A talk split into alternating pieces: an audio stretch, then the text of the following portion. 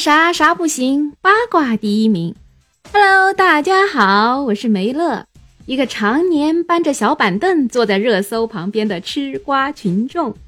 没乐不如众乐，让我们一起来八卦娱乐圈那一点子新事儿或者旧事儿吧。今天咱们要聊的事儿啊，哎，其实还真乐不出来，因为对于这个事件里的受害者来说。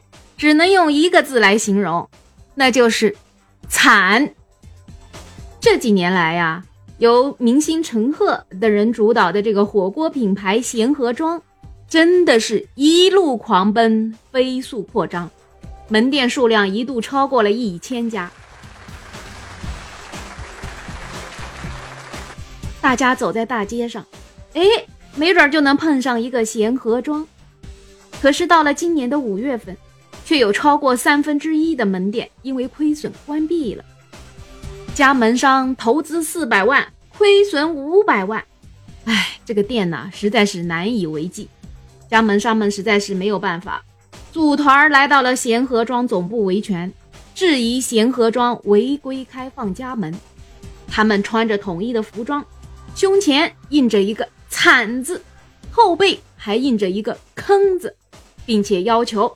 陈赫还我血汗钱！可是惨上加惨，这个钱找陈赫要有用吗？哎，我估计加盟商们翻翻手上的合同，就会发现难上加难了。我估计这合同应该定的很难跟陈赫扯上关系了。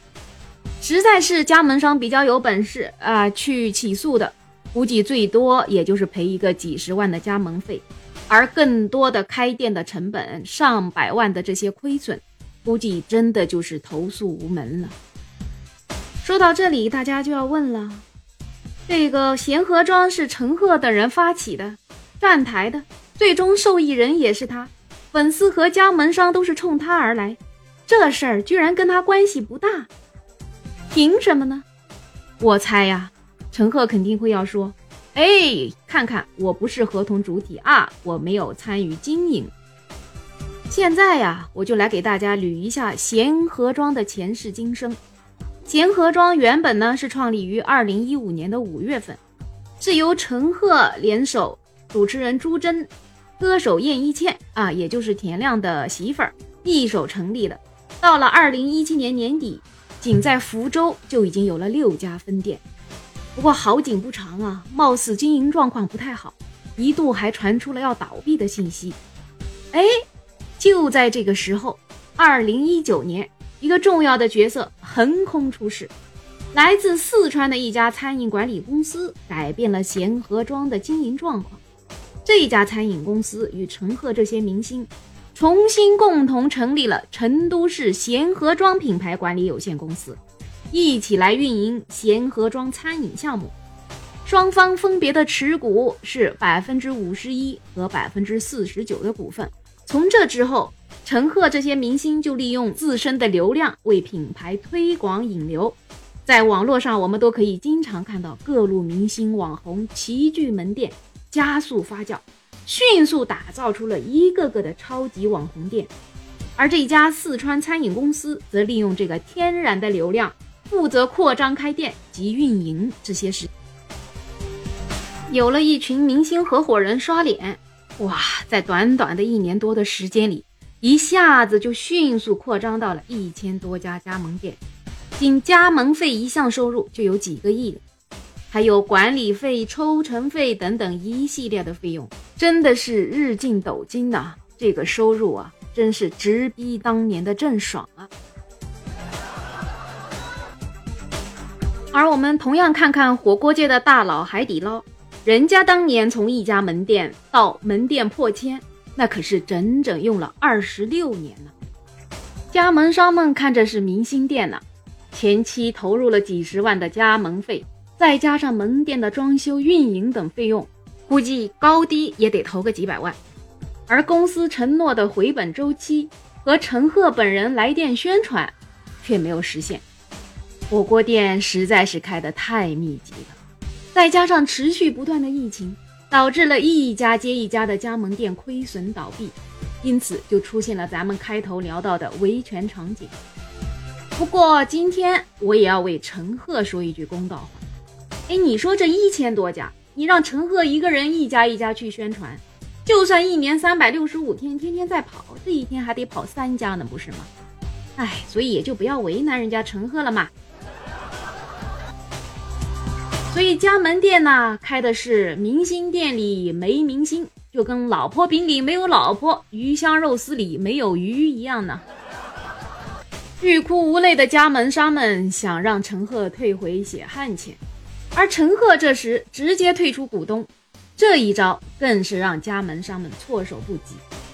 我估计这件事啊，哪怕对陈赫的人谴责一万遍，这亏损最后还得由加盟商自己来承担。哎，想想今天的这话题真的有点沉重了，没乐真的是没有乐了啊！来，咱们接下来再聊聊。明星为什么这么喜欢搞餐饮呢？尤其喜欢搞火锅店呢？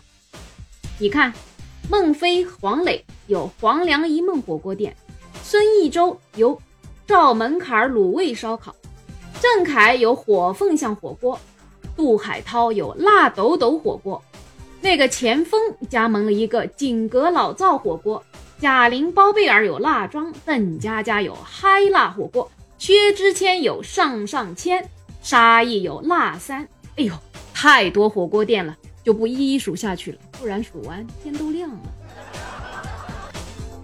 我分析啊，明星搞餐饮还是因为门槛低，赚钱快，毕竟吃货多嘛。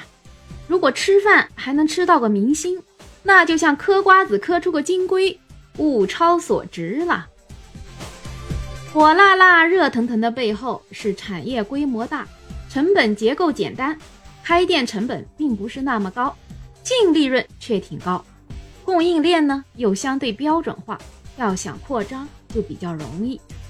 据可靠的数据提供啊，火锅的毛利率与净利率分别可以达到百分之五十和百分之十五，能够把一般正餐、小吃、快餐、团餐甩出去几里街远。可是明星们还是想的简单了呀，火锅这条赛道利润高，门槛低，可是它竞争也激烈呀。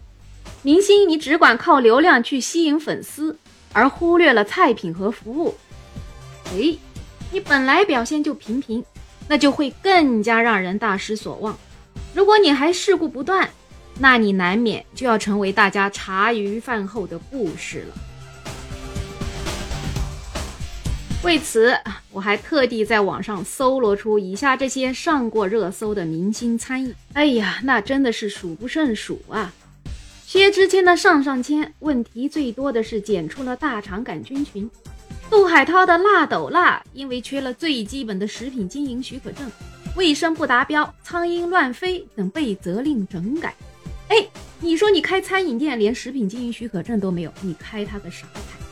包贝尔辣庄火锅竟然卖的是假冒鸭血，杨颖的火锅店更是因为定价过高，消费者根本就不买账。毕竟这年头大家的钱也不是大风刮来的呀。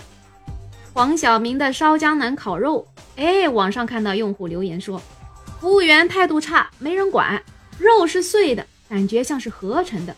百香果番茄找不到百香果，嘿，说到这儿，是不是又找到了老婆饼里没老婆的感觉了？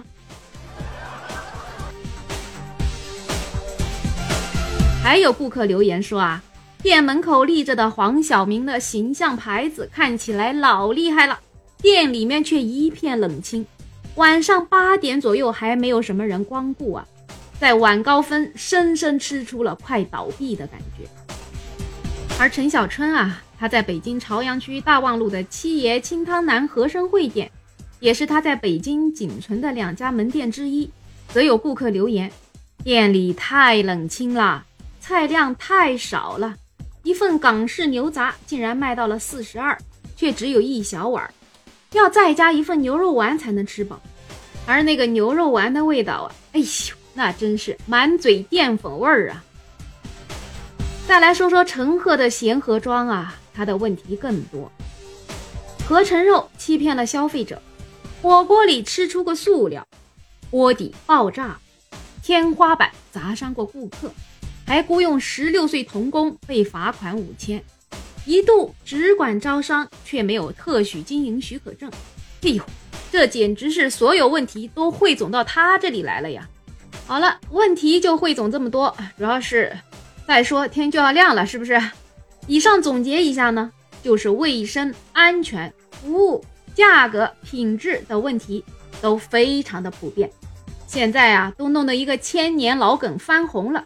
吃火锅买份保险吧，有生命危险。嗨，明星店靠的都是粉丝，粉丝们头脑发热去吃个一两吃，但是粉丝也不可能一直高烧不退，吃到最后肯定还是选择性价比高的呀。我能扶起你，也能丢下你，流量。总是一把双刃剑，于是啊，这后面必然就是大众不再买账。眼见他起高楼宴宾客，又眼见他楼塌了，大家都不是二傻子，有谁会喜欢天天花钱买个失望呢？最后啊，梅乐在此建议：术业有专攻，专业的人做专业的事儿。明星们真的应该要珍惜自己的羽毛。专注做好自己的本职工作，你该演戏的演戏，该唱歌的唱歌。觉得拍综艺来钱快，就去拍综艺也行。实在不济，开个直播带带货啊，前提选品选选好，咱们不能坑粉丝啊。而餐饮这样的事儿，你就交给擅长的人去做，可以吗？